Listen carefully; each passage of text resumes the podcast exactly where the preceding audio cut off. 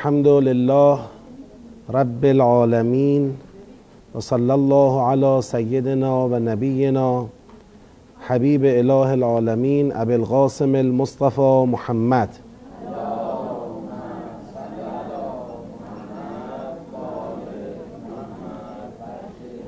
وعلى آله الطيبين الطاهرين ولعنة الله على أعدائهم أجمعين من الآن إلى قيام يوم الدين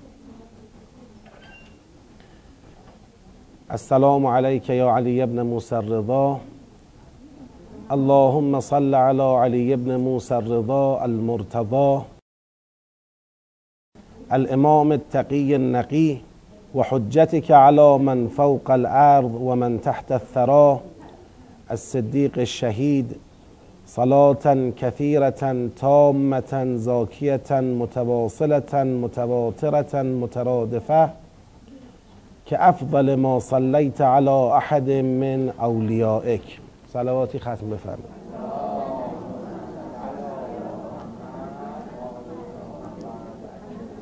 عرض سلام و ادب و احترام دارم خدمت شما بزرگواران و گرامی میدارم این روز عزیز رو که روز زیارتی ویژه امام رضا علیه السلام هست و ویژگی این روز اینه که شایسته است مؤمنین از هر جای عالم از نزدیک یا دور امام رضا علیه السلام رو زیارت بکنن و انشاءالله که اسامی ما هم در زمره زائران حضرت در این روز محترم نوشته بشه. سه تا سوال به دست من رسید. اولا طبق مطلبی که چندین بار تاکید کردم خواهشم این سوالات رو زودتر به ما بدید. من الان یه چند دقیقه قبل یعنی 5 6 دقیقه قبل سوالات به دستم رسید و نتونستم سر ساعت 11 یعنی سوالی نبود که 11 بیام برای پرسش و پاسخ. اگر سوالات رو قبل تر بدید مثلا تا حداقل صبح چهارشنبه دیگه سوالات به دست ما رسیده باشه اول وقت یا سه شنبه آخر وقت. اون وقت ما طبیعتا 11 خدمت می‌رسیم. یه نیم ساعت بیشتر وقت داریم برای پرسش و پاسخ. راحتتر به پاسخ سوالات می‌پردازیم. از وقت کلاس گرفته نشه. حالا چند تا سوالی که رسیده برای اینکه پاسخ بگیره من سریع اشاره کنم. آیه 156 رو سوال داشتن که در آیه 156 آمده خداوند فرموده لیجعل الله ذالک حسرتا فی قلوبهم. سوال کردن چرا خداوند جعل حسرت را به خودش نسبت داد؟ سوره آل عمران آیه 156 ای کسانی که ایمان آوردید مانند کافران نباشید که اینا به برادرانشون اون وقتی که در زمین سفر کردند یا اون وقتی که رزمندگانی بودند اینا به برادرانشون گفتن که لوکانو عندنا ما ماتو و ما قتلو یعنی اندیشش اون اینطور بود که بله اگر نمی رفتن نمی مردن اگر نمی جنگیدن کشته نمی شدند بعد خدا گفته لیجعل الله ذالک حسرتا فی قلوبهم. خدا این مطلب را حسرتی در قلب اینها قرار داده. سوال کردن چرا خدا میگه من حسرت قرار دادم؟ خب در حقیقت اینا چون به خدا ایمان نیاوردند و اون معرفت توحیدی را پیدا نکردند نگاه درست به عجل پیدا نکردند. بنابراین از دنیا رفتن یا کشته شدن برادرانشون تو ذهنشون طوری جلوه کرد که حسرت خوردند. حسرت خوردند که کاش اینطور نمی‌شد او الان زنده بود. کاش نمی‌رفت الان اینجا پیش ما بود. کاش نمی جنگید الان اینجا پیش ما بود. این نتیجه بیمعرفتی اونهاست و این کیفر بیمعرفت های به خداست. خداوند این گونه حسرت در قلب اونها قرار داد. چگونه؟ با ایمان نیاوردن به او گرفتار این حسرت شدند. این جعلی که به خدا نسبت داده شده یعنی این. یه چیزی اضافه از عمل خودشون نیست. همون عمل خودشونه. همون اعتقاد خودشونه. وقتی اعتقاد و عمل اونها اونطور که خدا خواسته نیست قهرن نتیجهش میشه حسرت. این کیفرشونه. نوعی کیفره. این کیفر را خداوند تو این عالم اینطوری طراحی کرده نوشته که اگر کسی چون این باوری نداره این حسرت رو هم بگی می‌خوره. این که روشنه. و الا ممکنه سوال کننده بیشتر ذهنش به اینجاست که یعنی مثلا چرا خدا داره اضافه از کشته شدن برادرانشون یا اضافه از مردن برادرانشون یه حسرت هم رو دلشون گذاشته اضافه تر نه. خدا حسرتی اضافه نکرده. نتیجه بی اونها به خدا شده این حسرت و این تو این عالم نوشته شده که وقتی شما یک چنین باور توحیدی نداری اینجا این حسرت رو مجبوری تحمل کنی. بعد گفتن لیجعل غایت چیست؟ گفته که بله لیجعل الله ذالک حسرتا فی قلوبهم. گفت ای مؤمنان نباشید مانند کافران که به برادرانشان گفتند وقتی در زمین سفر کردند یا وقتی رزمندگانی بودند که اگر آنها نزد ما میماندند نمیمردند. لیجعل الله ذالک این ذالک میشه چی؟ این اندیشه باطل که اگر نمی‌رفت نمیمرد. اگر نمی جنگید کشته نمی‌شد. این اندیشه باطل. ذالکه پس اشاره به این اندیشه باطل داره. لیجعل غایت چیست؟ لیجعل غایت همون اندیشه باطله. یعنی نتیجه این اندیشه باطل می شود حسرت. غایت این اندیشه باطل می شود حسرت. در آیه 152 سوال کردند که آیه 152 رو بیارم. سوال کردند که بله بیان کردید که یک پیشبینی است که به حشر اشاره کردید که صحبت از کافران اهل کتاب یهود است. خدا اونجا فرمود 152 آه آیه 151 درست 150 سنلقی فی قلوب الذین کفروا الرعب.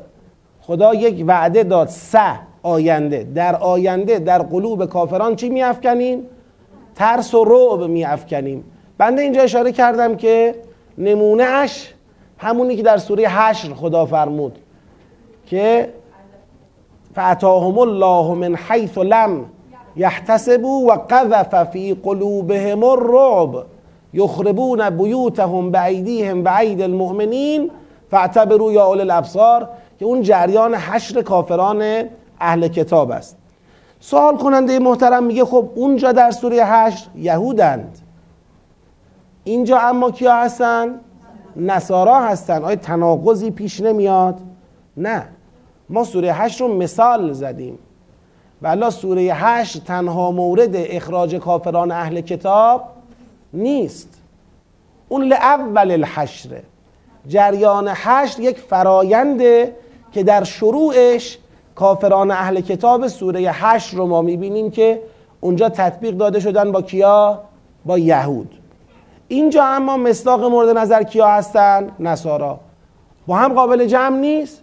چرا قابل جمع نیست مانعی نداره علاوه بر اینکه در سوره هشتم که میگیم یهود بودن این یهودی بودنشون بر اساس شعن نزول ما داریم میگیم. بر اساس روایات داریم میگیم. بر اساس تاریخ داریم میگیم. حالا روایت که من ندیدم اینجا ولی بر اساس نقل تاریخی داریم این حرف رو می‌زنیم. ولی اونجا خداوند محدود نکرده بود به یهود. اونجا گفته بود الذین کفرو به خاطر مشاقه. کافران اهل کتاب. نفرموده بود که یهودی ها اینم دقت بفرمایید. پس بین اینکه بین اینجا و اونجا هیچ تناقض و تعارضی نیست. حتی اگر اونجا گفته بود هم یهود بازم تعارضی نبود چون قابل جمعه. اون یه مثال بود فقط. و در آیه 160 در آیه 160 هم یه سوال کردن. ان ینصرکم الله فلا غالب لکم و این یخزلکم فمن ذا الذی ینصرکم من بعده؟ سوال کردن زمیر من بعدهی به کجا برمیگرده؟ این یخزلکم یه مصدری ازش استفاده میشه میشه خزلان این یخزلکم فمن ذا الذی ینصرکم من بعد الخزلان اگر خدا خارتون کنه کی می‌خواد بعد از خار کردن شما را یاری کنه؟ این خزلان میشه مصدر. در چنین مواردی میگن مرجع زمیر مصدر مستفاد از فعل است. یعنی از اون این یخزلکم که یه فعله یه مصدری بیرون میاد تو معنا و این زمیره داره به اون مصدره برمیگرده. مستفاد از فعل. مصدر مستفاد از فعل. خب نه نه.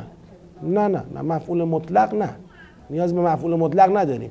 تو معناست. یعنی مرجع زمیر گاهی یه لفظ مذکوره گاهی یه لفظیه که تو معنا وجود داره. وقتی و, و این یخزلکم فمن الذی ینصرکم من بعده میگیم من بعد یخزلکم که نمیشه چون هو که به فعل بر نمیگرده زمیر باید به اسم برگرده. اسم چیه اینجا؟ میگیم اسم همون معنای خزلان است که در یخزلکم وجود دارد میشه مرجع زمیر مصدر مستفاد از فعل. مستفادم اسم نیست رو بچه هاتون یه وقت نذارید.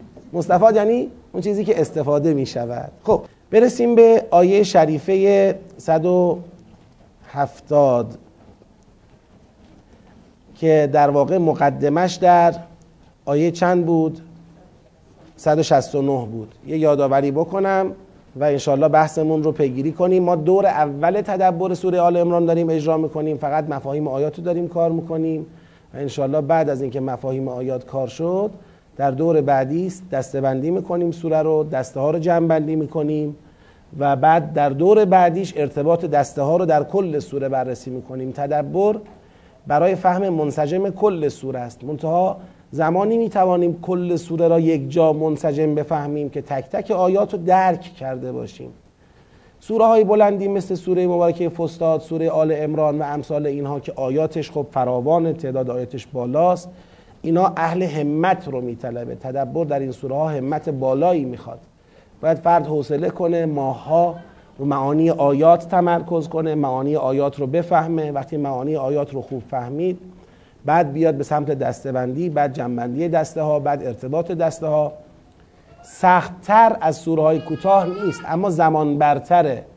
احتیاج به یک سعه بیشتری در ذهن و دل ماها داره. برای همین ما از همون اول این کلاس هم تاکید کردیم و خواهش کردیم بزرگواران عنایت داشته باشن که فرایند تدبر سوره آر امران رو محدود به این جلسه نکنن. حتما کار کنن. خوندن سوره هفته یک بار رو ما خواهش کردیم داشته باشید یادآوری می‌کنیم. هفته یه بار سوره آل امران رو بخونید. در طول هفته و باور کنید کسانی که این کار رو انجام بدن در دریافتشون از تدبر سوره آل امران به مراتب بیشتر خواهد بود. خیلی قابل توجه بیشتر خواهد بود نسبت به کسانی که این کار رو نمی کنن.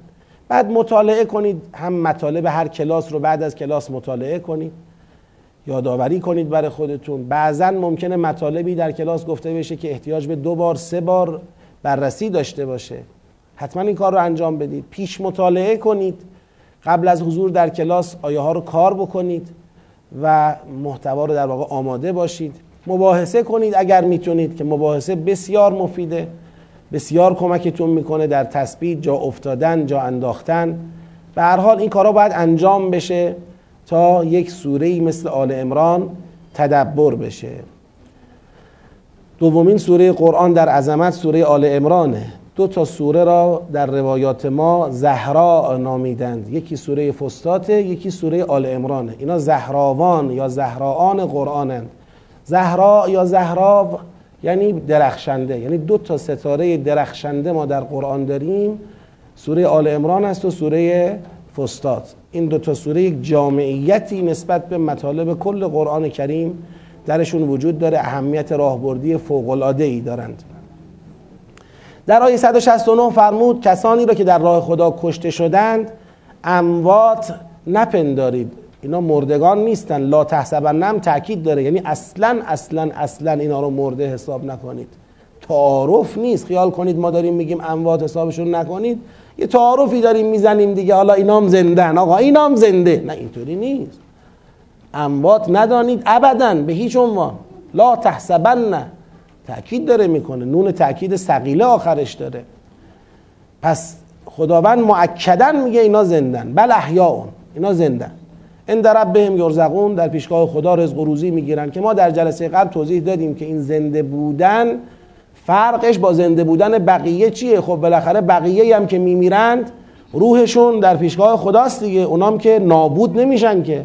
اونام هستن. حالا چه فرقی بین کشتگان راه خدا با اموات معمولی وجود داره با کسانی که به شکل طبیعی از دنیا میرن وجود داره؟ چه فرقی بین اینها هست؟ خب کسی که به شکل طبیعی از دنیا میره به خاطر خدا مشمول یک عجله معلق زودرس قرار بگید؟ نمی‌گیره. تو اون کتاب معجلی که ما عرض کردیم کتاب معجل یه جاش عجل مسماست. آخر کتاب معجل عجل مسماست. تا عجل مسما ممکنه ده بار صد بار دویست بار برای ما عجل پیش بینی شده تو جاده های مختلف. حالا یه بار ما می‌خواستیم مثلا فرض کنید بریم گردش رفتیم توی کانالی توی جاده ای رفتیم و اونجا از دنیا رفتیم. خب ما انتخاب به خاطر در راه خدا مثلا یک اتفاقی برای ما نیفتاده که ما رفته بودیم گردش. یا داشتیم می‌رفتیم مثلا کار عادی خودمون رو انجام بدیم. یه بار اون عجلهای معلق قبل از عجل مسما به دلایل عادی مادی ما را می‌گیره. خب این یه بحثه. خب گرفت دیگه. بالاخره باید شما پیش بینی می‌کردی عجل معلقی هم هست دیگه. حالا نهایتا می‌تونی با سله ارهام با صدقه دادن با محبت به پدر و مادر نمی‌دانم با رسیدگی به ایتام توجه به زعفا با کارهای از این دست می‌تونی از خدا بخوای که خدای منو تا آخر عجل مسما بکش ببر. بگی جلو. خب دیگه آخرش اینه. حالا دیگه تا چه حدی این کارا اثر کنه نکنه تا چه اندازه ای هیچ کس هم نمی‌دونه اینی که رفت الان به عجل مسما رفت یا معلق. بالاخره این رفت دیگه عجلش رسید و رفت.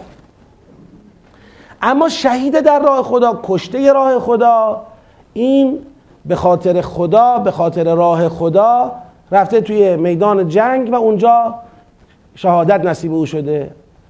خب یه نفر با خودش میگه اگه مونده بود چی می‌شد؟ اگه مونده بود کی می‌شد؟ به کجاها که نمی‌رسید. چه مقاماتی که درک نمی‌کرد.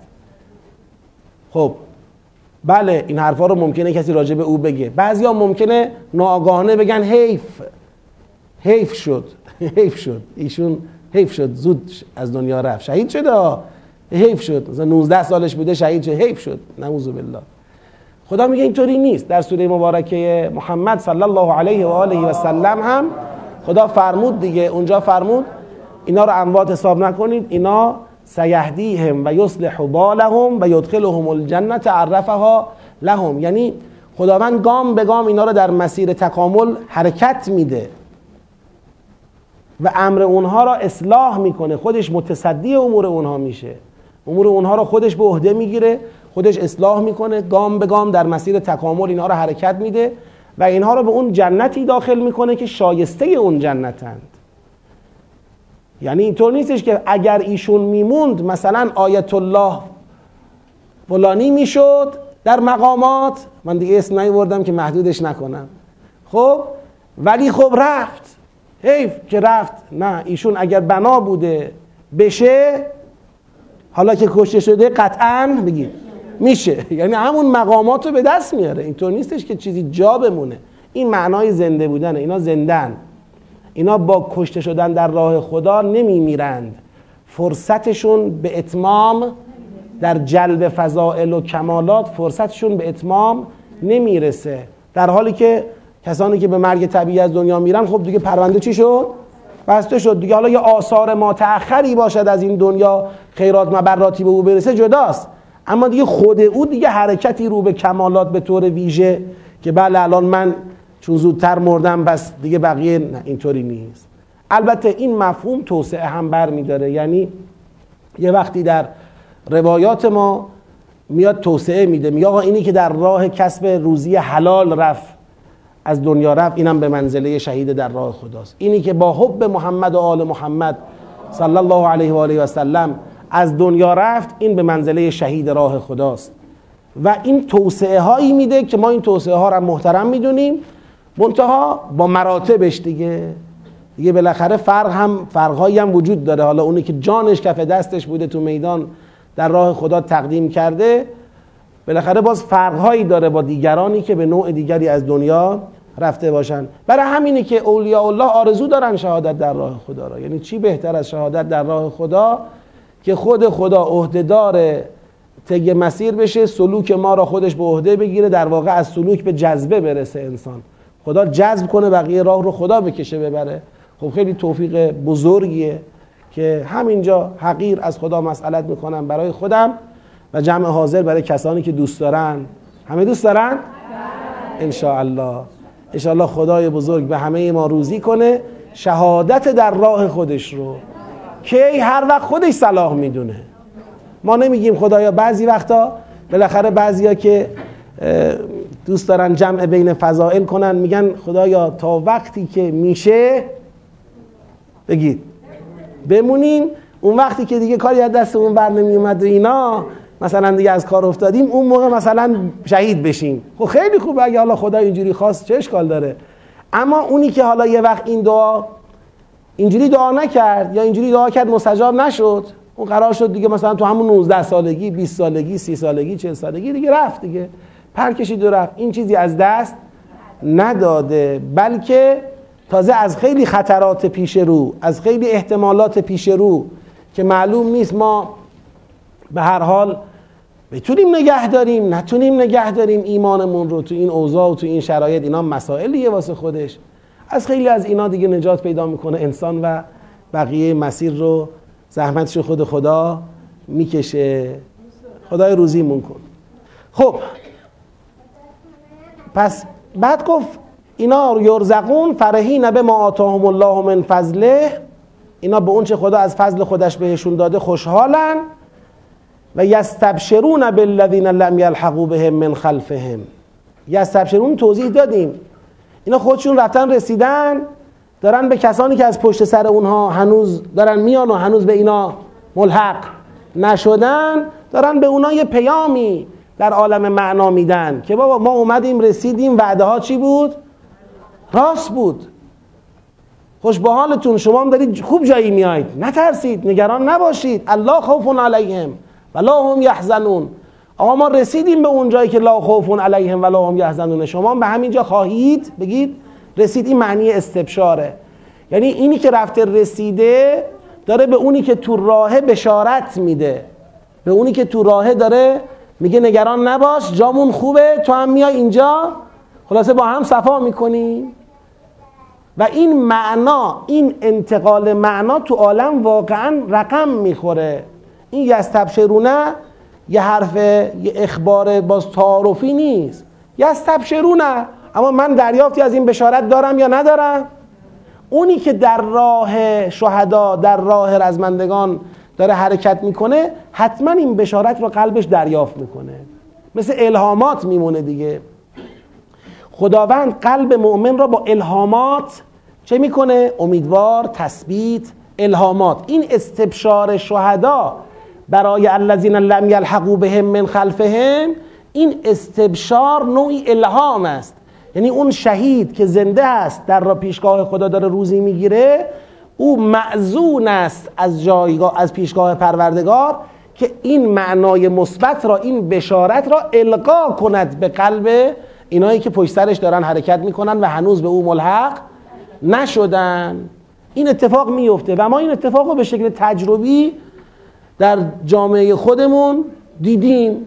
دیدیم که کسانی رفتن اونایی که پشت سرشون بودن به اونا هنوز نرسیدن اینا نه فقط امیدوار برفتن بلکه حسرت رفتن رو داشتن. قلب اینها طوری در آتش شوق لقاء الله سوخته و طوری انتظار کشیدن برای شهادت که بعضا وسیعتنامه های اینها رو می‌خونی واقعا تحیر انسان رو می‌گیره. جوان بودن اونها هم بالاخره غرائز داشتن آرزوها داشتن در این دنیا. ولی طوری همه اینها رنگ باخته براشون و اون یستبشرون اون بشارتی که شهدا در قلب اینها القا کردن طوری تو قلبشون برجسته شده جلوه کرده که همه اینا رنگ باخته. یک جوان در اوج غرائز ولی می‌بینید که در حد یک عارف واصل مشتاق لقاء اللهه کی می‌شود که این در واقع قفس تن به شکافت و مرغ من بپرد مرغ روح من بپرد آرزو می‌کنه. تو وصیت نامش آرزو می‌کنه شب عملیات با گریه بین اون التماس می‌کنه که تو رو خدا دعا کنید من فردا نوبت من بشود. اینطوری. این دیگه یک اتفاقی در عالم معنا میفته یعنی یه بار هست ما تو قرآن می‌خونیم خب خوندن به جای خود یه بار هم هست دیدیم و می‌بینیم این شوق را. خب بعد میفرماید یستبشرون به نعمت من الله و فضل و ان الله لا یضیع اجر المؤمنین. این تاکید و تکرار همون استبشاره این شهدا بشارت می‌گیرن و میدن. به کیا؟ به این کسانی که پشت سرشون هستن که آقا شما می‌رسید به نعمت من الله و فضل به فضل الهی می‌رسید به نعمت الهی می‌رسید. مطمئن باشید که ان الله لا یضیع اجر المؤمنین. خدا اجر مؤمنین را ضایع. حالا ببینید مؤمنین رو با کی تطبیق میده؟ خدا اجر مؤمنین را ضایع نمی کند. کیا هستن مؤمنین؟ الذین استجابوا لله و الرسول من بعد ما اصابهم القرح. پس ببینید تمام این مباحثی که اینجا داره مطرح میشه جهتگیری شده به سمت سازماندهی مجدد لشکری که در احد چه شد؟ شکست خورد. بعد از اینکه این لشکر در احد شکست خورد حالا که پیغمبر خدا می‌خواد این لشکر رو سازماندهی کنه گفتیم یه کسانی منافقینی هستند که تلاش می‌کنن نه خودشون حاضر باشن در این سازماندهی مجدد نه دیگران در این سازماندهی از پیغمبر اطاعت بکنن. اینا تلاش می‌کردن که آیاتشو خوندیم. که پیغمبر را مقصر شکست احد جلوه بدن و بگن چون پیغمبر وعده تو خالی به ما داد اینطوری ما شکست خوردیم ما را کشید به قتلگاه اینطوری کشته دادیم. الان دو مرتبه پشت سر پیغمبر قرار گرفتنمون منطقی ندارد. منتها اینو چجوری پوشش میدن؟ اصل ماجراشون اینه اما اینطور پوشش میدن که آقا ما جنگ بلد نیستیم اصلا. ما جنگ بلد نیستیم. از اون برم دارن حسرت را تو جامعه القا می‌کنن که بابا اونایی هم که الان کشته شدن اگر حرف پیغمبر را گوش نداده بودن کشته نمی شدن این فضا بودا. اینو یادتون نره. حالا که خدا صحبت های زیادی راجع به این فضا شده در گذشته اینجا می‌خواد بگه که آقا اونایی که کشته شدن که نمردن. اونا که زندن. و دارن به کسانی که پشت سرشون هستن هنوز به اونا ملحق نشدن چه میدن؟ بشارت میدن که آقا خدا اجر مؤمنان را ضایع نمی‌کنه. پس نتیجه اینجاست. تو این آیه نتیجه می‌گیره. پس اجابت کنید. استجابو مؤمنان اونایی که استجابو لله و رسول لبیک بگن به دعوت خدا و پیغمبر من بعد ما اصابهم القرح. یعنی با اینکه شکست خوردن با اینکه در احد زخم خوردن. اما از این گردنه سخت که اتهامات به سمت پیغمبره انگشت اتهامات به سمت پیغمبره از این گردنه سخت عبور کنند بار دیگر در این سازماندهی مجدد اجابت کنند. لبیک بگن الذین استجابوا لله و الرسول من بعد ما اصابهم القرح. اینجا خدا می‌خواد بگه دعوت رسول همون دعوت کیه؟ الله. اینطور نیستش که بگیم حالا رسولی بود اشتباه کرد نعوذ بالله ما را کشوند به قتلگاه دیگه دو مرتبه فریب او را نخوریم. این حرفا چیه؟ رسول همون موقعی که شما را سازماندهی کرد به اذن الله این کار رو کرد به امر الله این کار رو کرد همون موقعی که وعده ملائکت الله را داد به وعده به امر الله این کار رو کرد و اون وعده خدا هم عملی شد شماها تخلف کردید که ورق برگشت. شماها به خاطر آسیب های رفتاری که داشتید تو اون بزنگاه تو اون صحنه ابتلا قافیه را باختید و تابع کسانی شدید که ساز مخالف تو جنگ می‌زدن. شماها میدون خالی کردید ورق برگشت. الان هم راهی به جز دو مرتبه اعتماد کردن به همین پیغمبر و همراه شدن با او و سازماندهی شدن در لشکر او راه دیگری وجود ندارد. حالا آقا اگر این کارو بکنیم کشته میشیم خب بشیم کشته بشیم مگر اونی که کشته شد از بین رفت مگر اونی که کشته شد هلاک شد مگر اونی که کشته شد مرد. کشته بشیم مسئله ای نیست. الذین استجابوا لله و الرسول من بعد ما اصابهم القرح. للذین احسنوا منهم واتقوا اجر عظیم. برای کسانی که احسان کنند و تقوا پیشه کنند اجری با عظمت وجود دارد. این منهم اینجا چیکار می‌کنه؟ ببینید راجع به این منهم دو تا تعبیر ما می‌تونیم داشته باشیم. دو تا فرض. یه فرض اینه که میگیم آقا این الذین استجابوا لله و رسول یه اقتضایی ایجاد می‌کند برای اینکه انسان به مقامات عالی بگید برسد. این اقتضا. یعنی با استجابت خدا و پیغمبر تو این سازماندهی مجدد بعد از شکست احد اقتضای نجات اقتضای نیل به مقام شامخ شهیدان این اقتضا به وجود میاد. ولکن این اقتضا برای همه به فعلیت نمی‌رسد. بعضی ها این اقتضا دربارشون به فعلیت می‌رسه. این منهم میشه من بعضیه. کیا؟ محسنین. یعنی آقا من اینکه یه زمانی لبیک گفتم تو میدان حاضر شدم بالاخره پا به پای پیغمبر جنگیدم خب این اقتضای نجات من را دارد. اقتضای کمالات من رو دارد. اما باید در طول حیات خودم احسان و تقوا را چه کنم؟ حفظ کنم. با احسان و با تقوا زندگی کنم تا این مقتضی به فعلیت برسه. و در اون وقتی که من میمیرم یعنی اصطلاحا نگه دارم برای خودم اون مقتضی را. آقا من یه زمانی رزمنده بودم در میدانهای جنگ در رکاب اولیاء الله جنگیدم. اون موقع اقتضای بهشتی شدن را به دست بگید آورده هم حالا جنگ تموم شده دارم زندگی می‌کنم. نیفتم تو دام دنیا. نیفتم تو دام زخارف دنیا و لذات و بالاخره شهوات و غیره از حرام. خودم رو نگه دارم. احسان کنم و تقوا پیشه کنم. حالا چه بسا کسانی یه روزی رزمنده هم بگید بودند در اون زمان اقتضای بهشتی شدن رو هم به دست آوردند ولی بعدا پشت بعد از اتمام جنگ مسیر دیگری رو رفتن. احسان نکردن تقوا پیشه نکردن نتیجه چیز دیگری شد. این یه نگاه که در این نگاه من من بعضی است. یه نگاه هم که معمولا ادبا خیلی این نگاه رو تایید نمی کنند اینه که من را بیانیه بگیریم. من را بیانیه بگیریم. بیانیه یعنی چی؟ یعنی که آقا للذین احسنو که بیان باشند از همینا. یعنی آقا محسنین کیا هستن؟ محسنین همینایی که استجابت کردند الله و رسول را. من بعضیه نیست. من بیانیه است. وقتی این در این فرض دوم. وقتی بیانیه باشه یعنی چی؟ یعنی تأکید مجدد.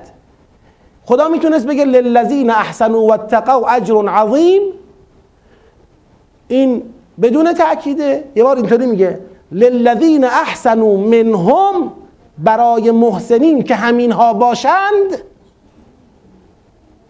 و کسانی که تقوا پیشه می‌کنند اجری عظیم است. یعنی داره تطبیق میده. الذین احسنوا را بر کیا؟ بر همینایی که استجابوا لله و رسول من بعد ما اصابهم القهر. می‌خواد بگه محسن شدن امروز با این تحقق پیدا می‌کنه. باید استجابت کنید الله و رسول را. خب؟ این تطبیق میده. ما این بحث رو قبلا تو تدبر کجا داشتیم؟ کی یادشه؟ از اون جوایز مدیر جلسه آماده کنن کی یادشه کجا داشتیم سوره؟ همین بحث رو دقیقا انجام دادیم ما قبلا تو تدبر. راهنمایی می‌کنم. بنده گفتم که تو آیه اینو بحث کردیم که من گفتم این آیه رو باید تابلو کنید بزنید تو خونه هاتون. فقط و انگکات نزنید. فتح سوره فتح آیه 29 محمدون رسول الله صلی الله علیه و آله و سلم. والذین معه اشداء علی الكفار رحماء بینهم تراهم رکعا سجدا یبتغون من فضل الله یبتغون فضلا من الله سیماهم. رزوانا سیماهم فی وجوههم من اثر السجود. ذالک مثلهم فی التورات. و مثلهم فی الانجیل که زرع اخرج شطعه فآزره فاستغلظ فاستوى على سوقه. یعجب الزراع لیغیظ بهم الکفار. وعد الله الذین آمنوا وعملوا الصالحات منهم مغفرتا و عظیما. خب اون منهم اونجا آمد. آیا اون منهم می‌خواست بگه که این افرادی که مسئلهشون رو در تورات گفتیم مسئلهشون رو در انجیل گفتیم این افرادی که همراه پیغمبرند اشدا علی الکفارند رحما و بینهمند یبتغون فضلا من الله و رزوانا هستند این افرادی که سیماهم فی وجوههم من اثر سجود است. این افرادی که مانند یک زراعت پربرکت هر دم و هر ساعت جوانه می‌دهند و جوانه را تقویت می‌کنند و باعث شگفتی کشاورزان است این زراعت. یه مسئله اینطوری زد. می‌خواد بگه اینا دو گروه می‌شوند. یه گروه الذین آمنو و عمل الصالحات یه گروه هم غیر اینا. اصلا این سیاق این رو بر میتابد که در جایی که ما داریم یه تابلو ترسیم می‌کنیم از شاخص همراهی با پیغمبر یه تابلو ترسیم می‌کنیم از امت پیغمبر که مورد عنایت و لطف خداست اونجا یه دفعه بیایم آخرش بگیم البته اینا همشون الذین آمنو و عمل الصالحات. نیستن بعضیاشون هستن. اصلا جور در میاد؟ اونایی که در آیه گفته شد عالی ترین رتبه های ایمان و عمل صالح بود. دیگه تفکیک و تبعیض اونجا معنی نداره. ما اونجا گفتیم پس من در اونجا من بیانیه است یعنی میگه للذین آمنو و عمل الصالحات منهم الذین آمنو و عمل الصالحات منهم اجرا عظیما. که بیان باشند از اینا. می‌خواد بگه آقا اینا بارزترین و عالیترین مصداق الذین آمنو و عمل الصالحاتن. اونو یک بار دیگه برید مراجعه بکنید. پس بنابراین ترجیح با اینه که با اینکه اون منهم بعضیه اینجا وجه داره. خودم من وجهش رو تبیین کردم. ولی بهتر همون منهم بیانی است. اونی که با سیاق همخوانی داره. حالا تو ادبیات یه حساسیتی دارن ادبا میگن من بیانیه بر سر زمیر نمیاد. اگه می‌خوایم بیان بکنیم باید بیاد بر سر یه اسم ظاهری که بیاد قبلش رو بیان بکنه. با منهم که بیان درست نمیشه. ما می‌خوایم بگیم میاد. وقتی که هم رو قبلا معرفی کرده توضیح راجبشون داده الان این زمیر کم از یه اسم ظاهر نیست. اتفاقا این زمیر جامع تمام توصیفات قبلیه. وقتی میفرماید که للذین احسنوا منهم یعنی للذین احسنوا که بیان باشند از این این این این صفاتو دارن این صفاتو دارن و تقاو اجر عظیم. این در واقع هیچ اشکالی به لحاظ معرفتی نداره. ها آقا تو ادبیات اگر میگن من بیانیه بر سر مثلا فرض کنید زمیر نمیاد رو چه حسابی میگن؟ رو حساب استعمالات میگن. یعنی رفته تو استعمالات عرب جستجو کرده به این جنبندی رسیده که من بیانیه بر سر زمیر نمیاد. من می‌خوام بگم اینم استعمال دیگه. شما چرا اینجا پس؟ یا در اون آیه مثلا 29 سوره فتح چرا اینا رو استعمال حساب نمی کنید اینا بالاخره اینجا هم خداوند اومده من بیانیه رو بر سر زمین آورده. نه شما می‌خوای همینجا بگی آقا نه این من بعضیه است در اینجا. وقتی می‌بینیم بعضیه با سیاق همخانی نداره. حالا اینجا شاید یه همخانی بشه براش درست کرد. اما تو اون آیه 29 سوره فتح که اصلا نمیشه. اصلا سیاق رو خراب می‌کنه. برای همین شما برید نگاه کنید اکثر مفسرین اونجا به زحمت افتادن. مترجمین و مفسرین کلی خودشون رو اذیت کردن که اونو درستش کنن. آقا این چی این منهم اینجا چیکار می‌کنه؟ همین نشون میده که یه ذهنیت غلط وجود داره. فکر می‌کنید حتما باید بعضیه معنیش کنید بعد بعضیه هم جور در نمیاد گیر می‌کنید کلی زحمت کلی توضیح. آقا کی گفته؟ قرآن یکی از مهمترین منابع تشخیص قواعد ادبیات عربه. از اشعار دوره جاهلیت قاعده استخراج میشه. ما این قبلا بارها گفتیم من دارم تاکید می‌کنم. پس ببینید اصلا استعمال ادبا به خصوص اونها یه جایی یه چیزی رو به کار ببرن حتی جا... چیزای دیگه هم هست. یه کلمه ای رو به خاطر قافیه به تنگ میاد یه کلمه ای رو میپیچونن میشه قاعده. مال اونا میشه قاعده. تو ادبیات عرب هم همینطوره. معلقات سب مال دوره جاهلیت اونجا هرچی به کار رفته میشه قاعده. بعد اومد قرآن کریم که عربی مبینه. منبع اصیل عربیه. یعنی غنیترین منبع استعمال قواعد عربی و الفاظ عربی قرآن کریمه. و شما سر قرآن می‌رسی به خاطر معلقات سب خودتو به زحمت میندازی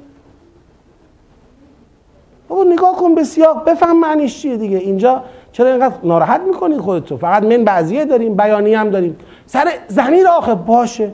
میگن نمیشه ما میگیم میشه. تموم ما تو پاورقی می‌زنیم که میشه اینم نمونهش در قرآن کریم. بله؟ خب این اجر عظیم در آیات قبلی توضیح داده شد. آه در به شکل کلی نمی‌دونم. ولی اون که از حالا کلیش هم لازم میشه گفت. اونی که از قرآن کریم برمیاد اجر عظیم بهشته. بهشت چرا اجر عظیمه؟ به خاطر اینکه حالا معمولا در نگاه ماها که یه مقداری هم فضای ذهنامون متأثر از اشعار و مداهی ها و غیره است ما بهشت رو کوچیک می‌بینیم. بهشت چیزی حالا مثلا توش می‌خوریم و مینوشیم و استراحت می‌کنیم و اینا. و دنبال اجر عظیمتری از بهشتیم و اون مثلا فرض قرب الله چیزای دیگه است. در حالی که بهشت تجلی قرب و تجلی رضایت خداست و تجلی در واقع لبخند پروردگاره. هیچ چیزی از بهشت بالاتر به عنوان اجر عظیم آه فی عبادی یعنی عبادی بر جنت مح... بله دیگه. میشه میشه در علت ارجح بودنش دو چیز نیست اصلا. یکیش به اشخاص یکیش به مکانه. خب؟ احسن. بله. بله. این در قرآن کریم تایید هم میشه دیگه. میفرماید میفرماید که یشهده المقربون. بله همینطور. فرمایش ایشون اینه که در اجر عظیم حضور انبیا اولیا در بهشت است که بهشت را به اجر عظیم بدل می‌کنه. شاهد فرمایششون هم آیات پایانی سوره فجر قرار میدن که ود خلی فی عبادی ود خلی جنتی. یعنی اون عبادی هست که جنت را به اجر عظیم بدل کرده. این حرف حرف صحیحیه. ما هم که میگیم بهشت همین مد نظرمون هست. یعنی فارغ از اینکه بهشت جایگاه اولیاء الله هست جایگاه عباد الله هست به این مسئله نگاه نمی کنیم بله همینطوره. ولی خب اونجا عبادی افراد بهشتند جنت مکان و ظرف حضور اون عباد است. آره که حالا مجموع اینها رو در قرآن کریم به عنوان فوز عظیم اجر عظیم اینها بارها قرآن تطبیق داده بر بهشت. یه قدم بریم جلو. خب یستبشرون به نعمه الذین استجابو که اینم گفتیم. الذین حالا این الذین استجابوا لله و رسول من بعد ما اصابهم القرح اینایی که سازماندهی مجدد را بعد از قبول شکست بعد از تحمل شکست میپذیرند. در لبه که به فرمان خدا و رسول اینا کیان؟ الذین قال لهم الناس. ببینید می‌خواد بگه که چه چیزی مانع از این بود که سازماندهی را بپذیرند؟ الذین قال لهم الناس ان الناس قد جمعوا لكم یعنی اون ترسی که حاکم شده بود بعد از قرحی که در احد وارد شد شکستی که در احد وارد شد زخم احد اون فضایی که حاکم شده بود این ترس بود که بابا مردم بدونید قال لهم الناس ان الناس قد جمعوا لكم. بدونید که الان سازماندهی بشوید هم کاری از پیش نمی‌برید. چون دشمن نیروهای خود را جمع کرده برای شما منتظر شماست. یعنی خیال نکنید تو این سازماندهی مجدد میرید و شکست قبلی چی میشه؟ جبران میشه. خب می‌زنن از دم همتون رو می‌کشن. یعنی پیشنهاد اینها چه بوده؟ عملا عملا تسلیم بوده دیگه. پیشنهاد اینها تسلیم بوده. آقا ما اگر واگذار کنیم در حقیقت جنگ رو به طور کامل و بذاریم دشمن بر ما مسلط بشه این بهتر از اینه که بریم با دشمن دو مرتبه بعد از تحمل این شکست دو مرتبه بریم روبرو بشیم که این بار اگر بریم روبرو بشیم مطمئنا ما را از دمتی خواهند گذروند. این استجابت الله و رسول تو این فضا بوده. لذا این هم هم ارزش پیدا می‌کنه. چیه سوال؟ الناس اول منافقینند که داخل جامعه اسلامی دارن پمپاژ ترس پمپاژ بیاعتمادی به پیغمبر پمپاژ حسرت از کشته شدن بزرگانی در قسمت اول جنگ دارن این کار رو انجام میدن. الناس دوم دشمنانی که در جنگ احد پیغمبر و یارانش با اونا طرف بودن. این ج... الناس اول دارن توی فضای بعد از تحمل شکست که پیغمبر دارد تلاش می‌کند مدیریت بحران بکنه و جمع بکنه نیروها رو دو مرتبه وارد بشه در به رویارویی با دشمن. اینا دارن میگن آقا ان الناس قد جمعوا لكم فخشوهم بترسید از اونا. بابا لشکر اونا تا دندان مسلح پیروزی مرحله اول رو هم با خودشون دارن. شما هم که بزرگانتون کشته شدن خودتون هم در نهایت ضعف قرار دارید. الان می‌خواید چیکار کنید؟ الان شما می‌خواید با اونا روبرو بشید. ان الناس قد جمعوا لكم فخشوهم بترسید از اونها. با اینکه اینطوری بهشون میگن اما فزادهم ایمانا. ببینید؟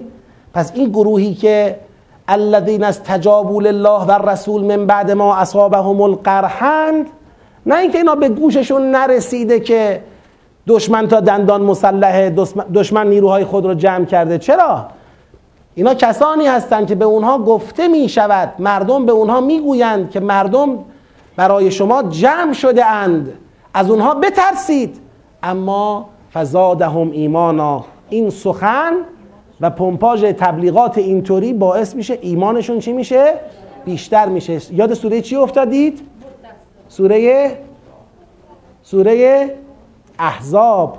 سوره احزاب اونجایی که در واقع وقتی دیدن که لشکر دشمن احزاب همه گرد اومدن دور مدینه و شکست رو قطعی دونستن خیلی ها اونجا گفتن که خدا و پیغمبر ما را چیکار کردن؟ گول زدند فریب دادند. ولی مؤمنان چی گفتن؟ گفتن هازا ما وعدن الله و رسوله. این همونیه که خدا پیغمبر به ما وعده دادن. و صدق الله و رسوله. و خدا پیغمبر راست گفتن و ایمانشون بیشتر شد محکمتر شدن. و در مقابل اون احزاب به هم پیوسته پیروز هم شدند. پس اینا فزادهم ایمانا و قالو حسبنا الله و نعم الوکیل. و گفتند خدا برای ما کافی است و بهترین وکیل خداست. یعنی ما امر خودمون رو به کی سپردیم؟ خدا. حالا یا کشته شویم یا پیروز شویم. چون در آیات قبلی هم اینو داشتیم. حالا یا نصرت شامل حالمون شود یا خزلان اما فرقی نمی‌کنه چه نصرت چه خزلان بر فرض که خزلان هم باشه یار و یاوری جز خدا وجود ندارد. و منزل الذی ینصرکم من بعدهی. کی می‌خواد یاریتون کنه اگر بر فرض خدا راضی باشه به شکست شما؟ اگر خدا راضی باشه شما برید در با دشمن روبرو بشید و شکستم بخورید. خب کی می‌خواد به جای این گزینه رو عوض بکنه؟ پس باید به خدا تکیه کنید و علی الله فلیتوکل مؤمنون لذا اینا میگن قالو حسبنا الله و نعم الوکیل. چی شد نتیجه؟ این تو پرانتز نتیجه رو بیان می‌کنه. نتیجه چی شد؟ نتیجه این شد که فنقلبو به نعمت من الله و فضل لم یمسسهم سوء و تبعوا رضوان الله و الله ذو فضل عظیم. نتیجه این شد که اینها فنقلبو به نعمت من الله و فضل. یعنی تغییر وضعیت دادن از اون حالت اصابهم القرح انقلبو یعنی تغییر وضعیت دادن. از اون حالت اصابهم القرح تغییر وضعیت دادن به نعمت من الله و فضل. به نعمتی از جانب خدا و فضلی از جانب پروردگار. لم یمسسهم سو هیچ بدی اونها را مس نکرد. و تبعو رضوان الله. اینا تابع رضایت خدا شدند. کدوم خدا؟ خدایی که والله ذو فضل عظیم. خدایی که دارای فضل عظیم است. دقت کنید اینجا رو.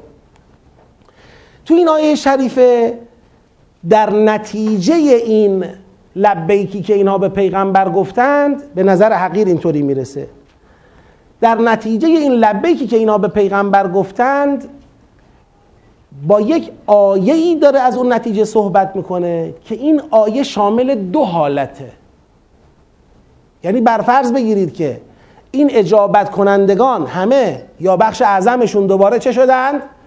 شهید شدن کشته شدن جنگ واگذار شد نتیجه بالاخره اینطوری تمام شد.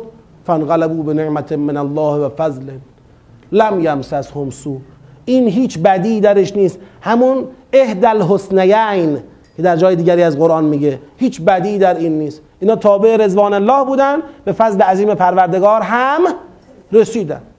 یا فرض بکنید که نه رفتن تو این سازماندهی مجدد و پیروز شدن. بر دشمن مسلط شدن. دشمن رو شکست دادن. فانقلبوا به نعمت من الله و فضل لم یمسسهم سو و تبعوا رضوان الله و الله ذو فضل عظیم.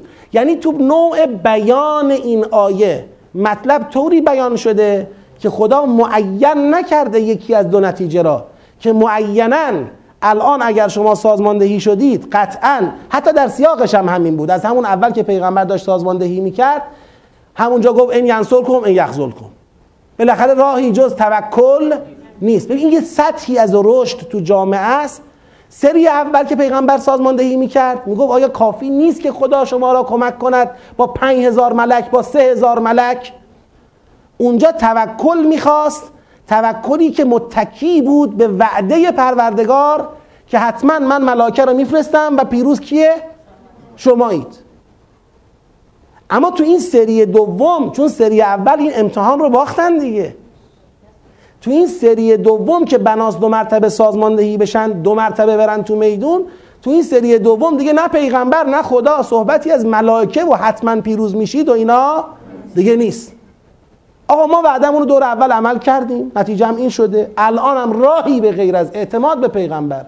و قبول سازماندهی پیغمبر وجود نداره. حالا همراه باید بشید. چه پیروزی چه شکست. چه کشته بشوید چه بمانید. راه دیگه ای نیست که این نقطه رو دقت کنید. یعنی تو این فرایند حالا اونایی که دوست دارن از تو قرآن مدیریت استخراج بکنن سنت. مدیریت در قرآن مبتنی بر سنت هاست. یعنی اگر کسی می‌خواهد فرض بفرمایید درست مدیریت کند باید درست سنت ها رو بشناسه. کجا وعده داریم کجا وعده نداریم کجا بر چه اساسی توکل رو تبلیغ کنیم کجا بر چه اساسی؟ فرق می‌کنه. تا یه جایی مثلا فرض کنید فرمانده یا رهبر یک جامعه برمیگرده میگه آقا شما تو میدان باشید قطعا خدا پیروز می‌کنه ما را. نتیجه پیروزیه. اما از یه جایی به بعد دیگه لزوما چنین وعده ای نیست. آقا سری اول که داشتیم سازماندهی می‌کردیم گفتیم پیروزیه. ولی شما تخلف کردید برق چه شد؟ برگشت. حالا در سری دوم که م... کار سختتر هم شده سری دوم. یعنی منافقین اینجا زبونشون باز شده. دارن میگن آقا تقصیر با کی بوده؟ با پیغمبر بوده. دارن میگن اون وعده ها تو خالی بوده پوشالی بوده. خدا پیغمبر رو دارن متهم می‌کنن. کلی کشته دادید. ناراحتی اون کشته ها رو دارن پمپاژ می‌کنن. حسرت رو دارن پمپاژ می‌کنن. آقا حمزه رفت. کی رفت؟ کیا رفتن؟ چه شد؟ دارن تو جامعه حسرت و افسوس رو پمپاژ می‌کنن. دنبال اینن که دو مرتبه سازماندهی شکل نگیرد که نتیجه قطعی تلاش منافقین تو این مرحله هیچی نیست جز واگذاری. آقا دیگه اجازه بدیم اشغال بشه. دیگه مدینه هم اشغال بشه. اونام بیان مسلط بشن. دیگه کار از دست ما چه شد؟ بگید. در رفت. مثل اون چیزی که در جنگ احزاب اونایی که قافیه را باختن اونا رفتن حتی در تاریخ نقل شده رفتن از خونه هاشون بعضیاشون از تو پستوها بتها رو بیرون کشیدن. که دیگه الانه که دیگه شهر سقوط می‌کنه و ما باید بالاخره بگیم آقا ما با این مرحوم ها چی؟ ارتباطی قبلا داشتیم الان هم بالاخره رفیق می ما نشکستیم بتامون هست تو خونه ها از تو بخچه ها کشیدن بیرون بتاشون رو. در حالی که یه عده قلیل تو میدون وایسادن جنگم پیروز شد و اون بعدها ها محقق شد. اینجا الان بعد از شکست بعد از اصابهم القرح احد فضایی که تو آیات خوندیم فضای وعده که حتما پیروز میشید نیست. دو پهلوه. نصرت خزلان یا پیروزی یا شکسته. اما علل در هر حالتی راهی جز توکل بر خدا نیست. بر همین اساس رو همین سیاست اینجام که خدا داره نتیجه را بیان می‌کنه تو فنقلبو نمیاد بگه بله پیروز شدن و دشمن چه شد؟ شکست خورد. یا بیاد بگه بله کشته شدن و رفتن به بهشت. میگه مهم اینه که فنقلبو به فضل من الله به نعمت من الله و فضل لم یمسسهم سوء. اینایی که استجابت کردن خدا و پیغمبر را بدی بهشون نرسید. چه کشته چه پیروز. اینا تابع رضوان الله شدن. الله هم کسی که زو فضل عظیم. اما حالا از بنده سوال کنید. بگید که بالاخره حالا این قبول باشه ولی پیروز شدن یا شکست خوردن؟ پیروز شدن. اگر هم به لحاظ تاریخی هم به لحاظ قرآنی. هیچ جای قرآن خبر از اشغال شدن مدینه و واگذاری حکومت پیغمبر به کفار نیست. یعنی پیروزی شد نتیجهش. ولی بنا نیست شما تو سنت تو اون مدیریتی که بناس یاد بگیرید و سنتی که بناس پشتوانه این مدیریت باشد بنا نیست شما حساب کنید که حتما پیروز خواهیم شد. ممکنه کشته بشیم. بشیم.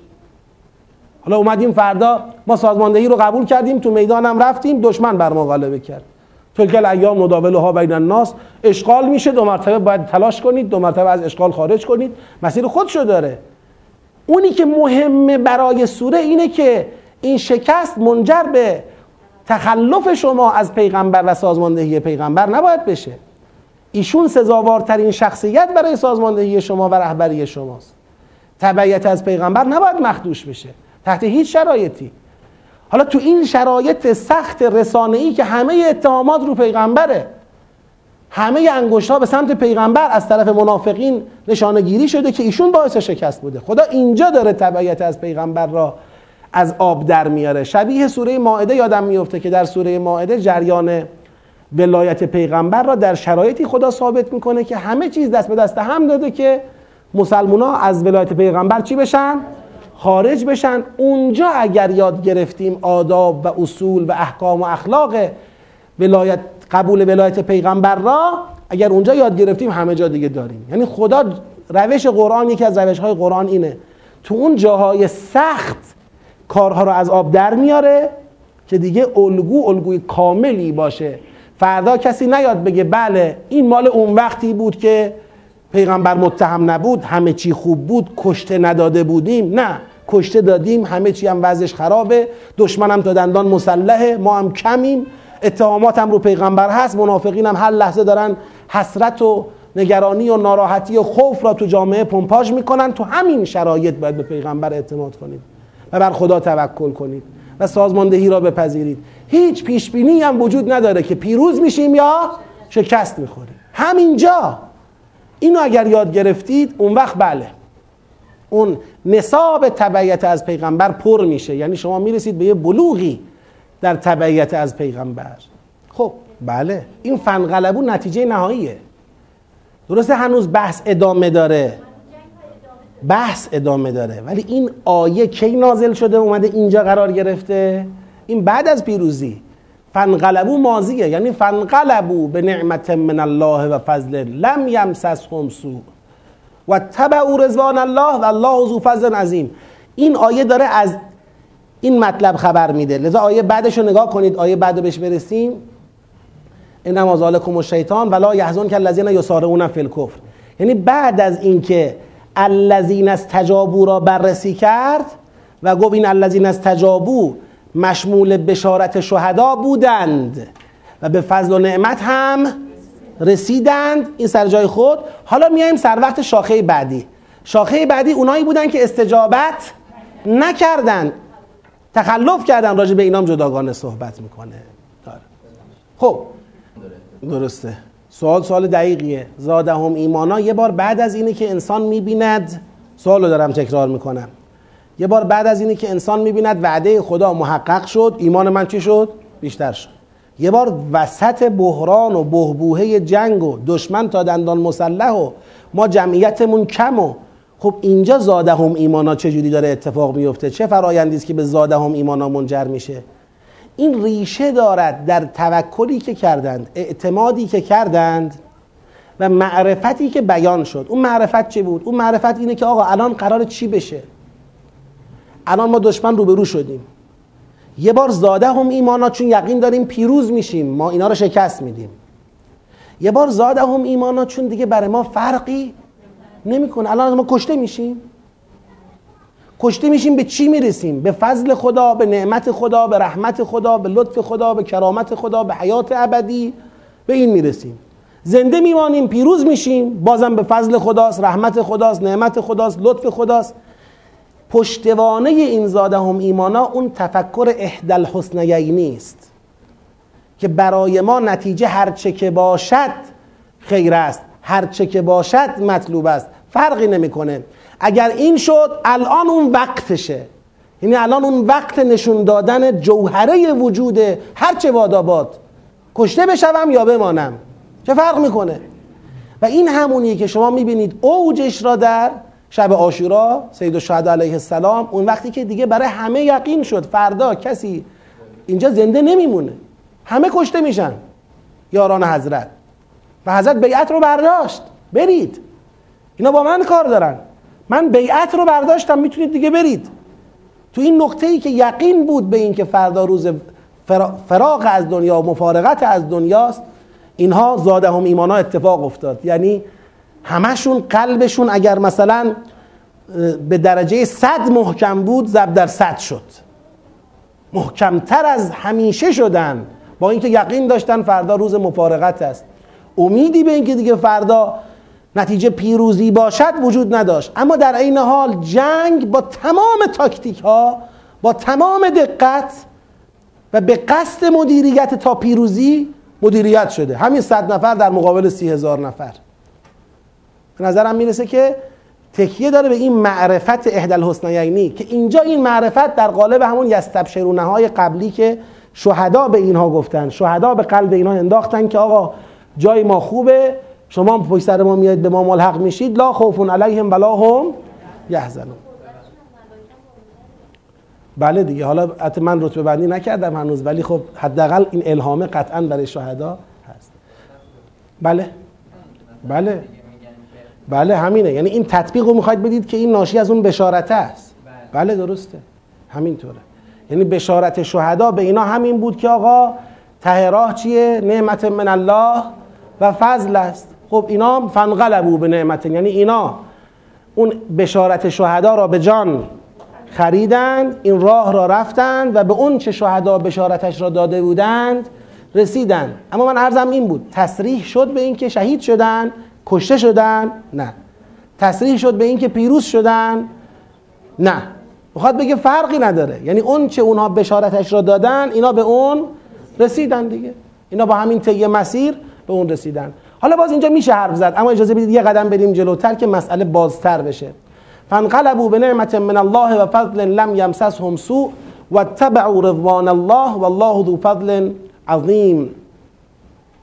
انما ذالکم الشیطان یخوف اولیاءه. این که آقا ان الناس قد جمعوا لکم این بلندگوی پمپاژ ترس که آقا دو مرتبه سازماندهی نشوید چون قطعا جا جای وحشته.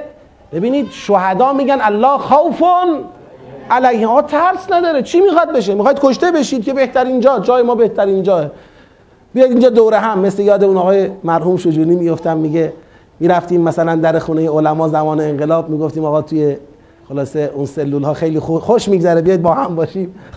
شهدا. آقا خوش میگذره اینور بیایید هستن چی میشه؟ یا میمانید بازم خیره. اما نقطه مقابل شهدا جریان شیطانه که اون بروز کرده در الذین قال لهم الناس قد جمعوا لكم بله. بله چی بود آیش بله. ان الناس قد جمعوا لكم این از اینجاست. انما ذالکم الشیطان یخوف اولیاء این شیطان است که اولیاء خود را میترساند. فلا تخافوهم. پس نترسید از آنان. آنان کیان؟ اونایی که جمعوا لکم. فلا تخافوهم. از اونها نترسید. و خافونه. از من بترسید. ان کنتم مؤمنین. ترسی که شیطان ایجاد می‌کنه پشتوانه نداره. مگه چه کار دست شیطانه؟ اونی که باید ازش ترسید منم که اگر تخلف کنید و استجابت الله و رسول نکنید گرفتار چی میشید؟ عذاب من میشید. ان کنتم مؤمنین. حالا پیغمبر. ولا يحزن الذين يسارعون في الكفر این الذين يسارعون في الكفر شدن کیا کیا؟ اونایی که استجابوا لله و رسول من بعد ما اصابهم القرح نیستن. اینا که سازماندهی نپذیرفتن. این میشه مسارعه در کفر. هم للکفر یومئذ اقرب منهم لل ایمان. این درجه بندی. میگه اینا مسارعت دارن با سرعت به سمت کفر دارن می‌دوند پیغمبر اینایی که با سرعت به سوی کفر می‌دوند من ترجمه می‌کنم. اینایی که دعوت تو را به سازماندهی مجدد بعد از شکست در احد نمیپذیرند. اینا لن یضر الله شیئا. اینا بدانن به خدا ضرری هرگز نخواهند زد. خیال نکنن که اگر اینا رفتن خدا ضرر کرد. خیال نکنن. یرید الله الا یجعل لهم حظا فی الاخره و لهم عذاب عظیم. اون اجر عظیم میشه عذاب عظیم. خدا می‌خواهد که برای اینها هیچ بهره ای در آخرت قرار ندهد و برای آنها عذابی بسیار بزرگ است. یعنی اونی که اینجا خسارت می‌کنه اینا هستن نه خدا. خدا که محتاج اینا نیست. اینا هستن که ضرر می‌کنن چون وقتی استجابت نکنن و مسارعه در کفر سرعت و سبقت به سوی کفر بگیرن اون وقت مشمول این سنت میشن که خدا اونها را محروم می‌کنه از کمترین بهره ای در آخرت. از کمترین بهره ای در آخرت حتی محروم میشن و گرفتار عذاب عظیم میشن. اینا کیان؟ یه لحظه. اینا کیان؟ اینا ان الذين اشتروا الكفر بالایمان. اینا اونایی که ایمان می‌دهند کفر می‌خرند. اشتروا الکفر بالایمان یعنی با ثمن ایمان متاع کفر می‌خرند. بله دیگه داشتن دارن معاوضه می‌کنن. ان الذین و به طور این در واقع می‌خواد بگه کلا همونطور که اینا لن یضر الله لن یضر الله شیئا به طور کلی ان الذين اشتروا الكفر بالایمان لن یضر الله بگید. شیئا ولهم عذاب علیم برای اینا عذابی دردناک است. ولا یحسبن الذين كفروا و اینایی که سرعت به سوی کفر گرفتن اینایی که مشتری کفر شدن و ایمان را واگذار کردند این کافران گمان نکنند که انما نملی لهم خیر لانفسهم. با خودشون نگن آقا ما جنگ نرفتیم صفامون هم کردیم مهلت هم داشتیم جنگ و دیگران کردن نونشم ما خوردیم. گمان نکنند که انما نملی لهم خیر لانفسهم خیال نکنن برای اونا بهتر شد. انما نملی لهم ما به اونا مهلت دادیم. لیزدادو اثمن. تا بیشتر گناه کنن. تا بیشتر گناه کنن. و لهم عذاب مهین. ببینید اینجا چند بار گفت عذاب علیم. اینجا عذاب مهین قبلش هم عذاب عظیم. عظیم و علیم و مهین. هر ستا مال این جماعته. این جماعتی که تو این صحنه نتونستن تو این ابتلا پیروز بشن و تو این شرایط سخت که باید سازماندهی پیغمبر رو قبول می‌کردن حاضر به قبول سازماندهی نشدن. جانم کم بهش میگیم حرف خطاب. وقتی میگیم ذالکه داریم به یه چیزی اشاره می‌کنیم توجه به یه نفر مفرد داریم. من دارم با شما شخصا صحبت می‌کنم میگم ذالکه. یه بار می‌خوام به ده نفر به چیزی اشاره بدم. میگم ذالکم نه اون مشارون الیه جمع باشه. مشارون الیه همون یه دونه است. زا زا اینجا اسم اشاره است. لام مال بعده که یا کم یا کما حرف خطابه. یعنی اون نفری که نقطه مقابل ماست اونا جمعن. خدا داره به جمع مؤمنان میگه این شیطان است. آی مؤمنان این شیطان است که میترساند اولیاء خود را. خب. بله. بله. عدد نداده نسبت سنجی نکرده. حالا من سوال شما رو تکرار می‌کنم جوابش به نظر خودم میگم. سوال اینه که آقا تعبیر الذین قال لهم الناس الناس به دو نفر سه نفر پنج نفر ده نفر نمیگن. یه جماعت قابل توجهی میشه الناس. از اون طرفم بالاخره ما می‌بینیم که با این حساب یه اکثریتی تو این امتحان چه شدن؟ شکست خوردن. پس آیا می‌خوایم بگیم واقعا یه اکثریتی کافر شدن اینجا؟ این سوال. من یک تو مقدمه یه سوالی تشکیکی می‌کنم اما بعدش هم بر فرضی که مقدمه صحیح باشه جواب میدم. نه از ناس نمی‌تونیم نتیجه بگیریم که جماعت اکثر یه جماعت قابل توجهی که تبدیل شده باشه به جریان مردمی کفایت می‌کنه که الناس صدق کنه. احتیاج نداره به اینکه اکثریت مردم باشن تا بگیم الناس. لذا ما اینجا قضاوتی رو کمیت درصدبندی اون وضعیت اون روز جامعه نداریم. اما فرمول تحمل داره که 99 درصد هم جز اون الناس باشن و همشون هم کافر بشن. یعنی خدا ابایی نداره از اینکه اگر یه جمعیت زیادی بودن دیگه چون زیادن نمی‌تونیم بگیم کافرن. چیکار کنیم که زیادن؟ کافر زیاد داریم. همه هم که باشن مشکلی نداره. یعنی من همین امروز هم یه سوالی داشتم تو سامانه پرسش و پاسخ. اون سوال همین بود. آقا یعنی شما می‌خواید بگید تهش تو این همه مردم دنیا مسلمونا که اینقدر بعد شیعه ها که اینقدر دوازده امامی ها که اینقدر تو همین دوازده امامی ها حساب بکنی اونا که پای کار وایسادن مثلا اینقدر یه جمعیت اقل در اقل در اقل در اقلی در دنیا اینا الان نجاتند و بقیه بدبختن. اولا ما همچی حرفی نزدیم. بقیه ای بسا حق بهشون نرسیده. خب اونا که فعلا خونساه راجع به اونا حرفی نمی‌زنیم. اما برفرضی که اینو می‌خوام بگیم. برفرضی که بقیه حق بهشون رسید و قبول نکردن اصلا 99 درصد مردم دنیا بودن.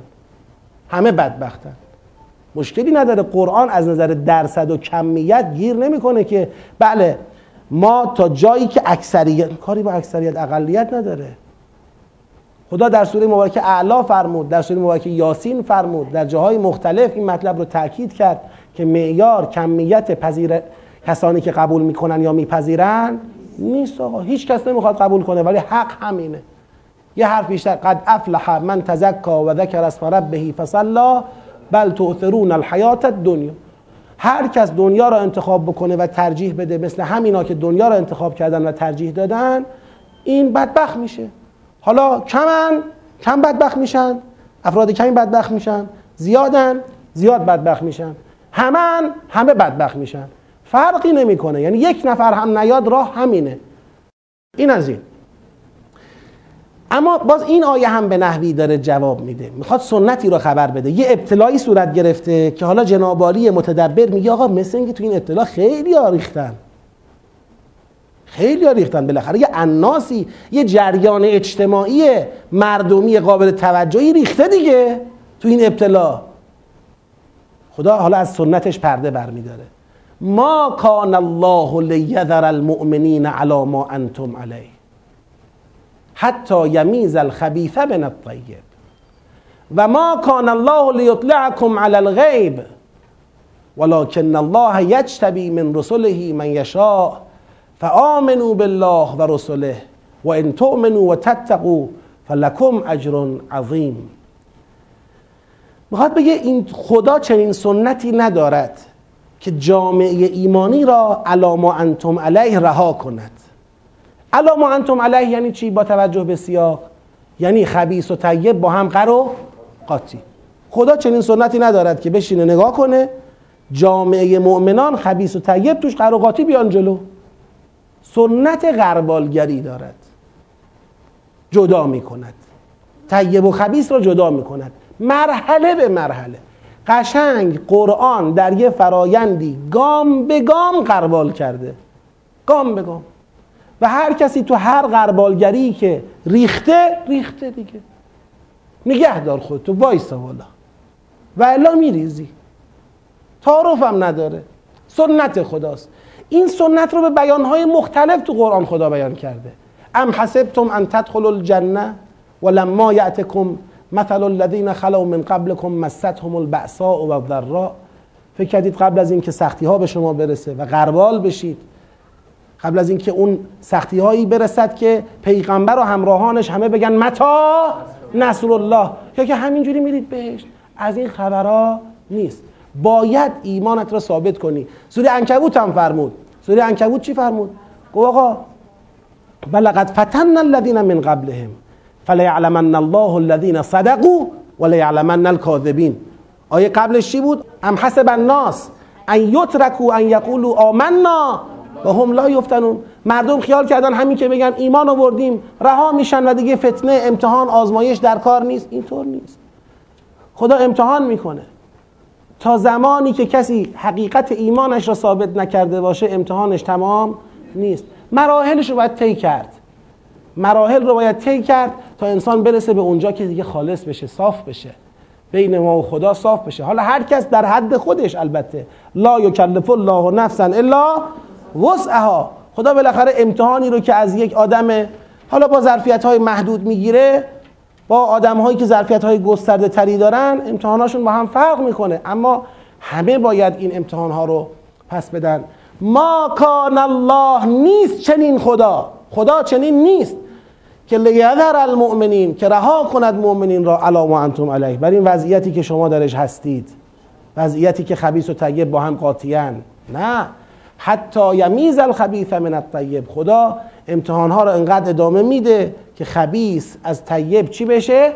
صفها جدا بشه صفبندی مؤمنان حقیقی از مؤمنان غلابی جدا بشه. و ما کان الله لیطلعکم علی الغیب. حالا این دقت کنید این ما کان الله لیطلعکم علی الغیب را قبل از جمله های بعدیش نباید به قبل وصل کنید. دقت کنید. ما کان الله لیطلعکم علی الغیب ولکن الله یجتبی من رسله من یشا فآمنوا بالله و یعنی تو فرایند غربالگری خبیس و طیب راهی جز تبعیت از رسولان الهی نیست. کس دیگه ای نمی‌تونه فرمولی ارائه بده. بگه آقا شما نمی‌خواد بری مثلا با پیغمبر به جنگی نمی‌خواد بری اطاعت پیغمبر رو بکنی تا طیب بشی تا جزء طیب ها باشی. شما بیا من بهت میگم چیکار کن؟ شما بیا بریم میریم با هم دیگه. سر یه کوه خیلی بلندیه خیلی سختم باید بریم این راه. میریم اونجا میشینیم هفتاد هزار مرتبه استغفار می‌کنیم. اینقدر نماز می‌خونیم که پیشونیمون سوراخ بشه. چطوره؟ اینقدر روزه می‌گیریم که پوستمون بشسته به استخونمون. هر کی هر راهی بخواد پیشنهاد بکنه برای اینکه شما تو مسیر طیب و خبیس بیفتید را... طیب راه طیب رو. بشی طیب. غیر از رسول خدا گزینه دیگری وجود بگید نداره. قابل توجه عزیزان زندگی پس از زندگی. به غیر از رسولان الهی. هیچ کس دیگه ای که با تکیه به غیب بخواهد راه صلاح و فلاح رو جدا کند و مشخص کند و غیره وجود نداره. آقا مثلا فرض کنید خواب دیده اون آقا رفته تو کما اون نمی‌دونم شهود کرده اون نمی‌دونم چه کرده اینا اومدن دارن برای ما مشخص می‌کنن که اینجوری باشید برسید به سعادت. چجوری باشیم؟ مثلا فرض کنید همسایتون آزار ندید. باشه چشم. این که حرف خوبیه. پیغمبران ما به ما گفتن چشم. همسایه رو آزار نمیدیم. اما با این کار تمامه؟ با این کار تمامه؟ اگر اون جایی که بناس بری تو میدان جنگ نرفتی اگر اون جایی که بناس بیای توی خیابون و وایسی از حق دفاع کنی نیامدی اگر اون جایی که بناس برای خدا سیلی بخوری و ترسیدی و جا خالی کردی هزاری برو آش نظر کن برای همسایه ها صبح تا شب آش چلو گوش بده. فرقی نمی‌کنه. بدبخت میشی. یک راهه. تبعیت از رسول. یک راهه. دنیا یه جبهه حق داره ده تا جبهه حق نداره. جبهه حق یکیست. تابع رسول بر حق زمانت باید باشی. خودش هست خودش نیست جانشینان بر حقش. یه جبه هست. اگر تو این جبهه نبودی هزاری برو با صد دور تسبیح و با صد بار جانماز انداختن و با هزار بار روزه گرفتن و این همونه که تو روایات ما میگه آقا بنی الاسلام علا خمس علا اربع و غیر اسلام بر چهار چیز بر پنج چیز بنا شده. میگه نماز است زکات است چه است چه است. آخرش میگه ولایت است. بعد میگه همه اونها به ولایته. شما صبح تا شب کنار کعبه نماز بخون.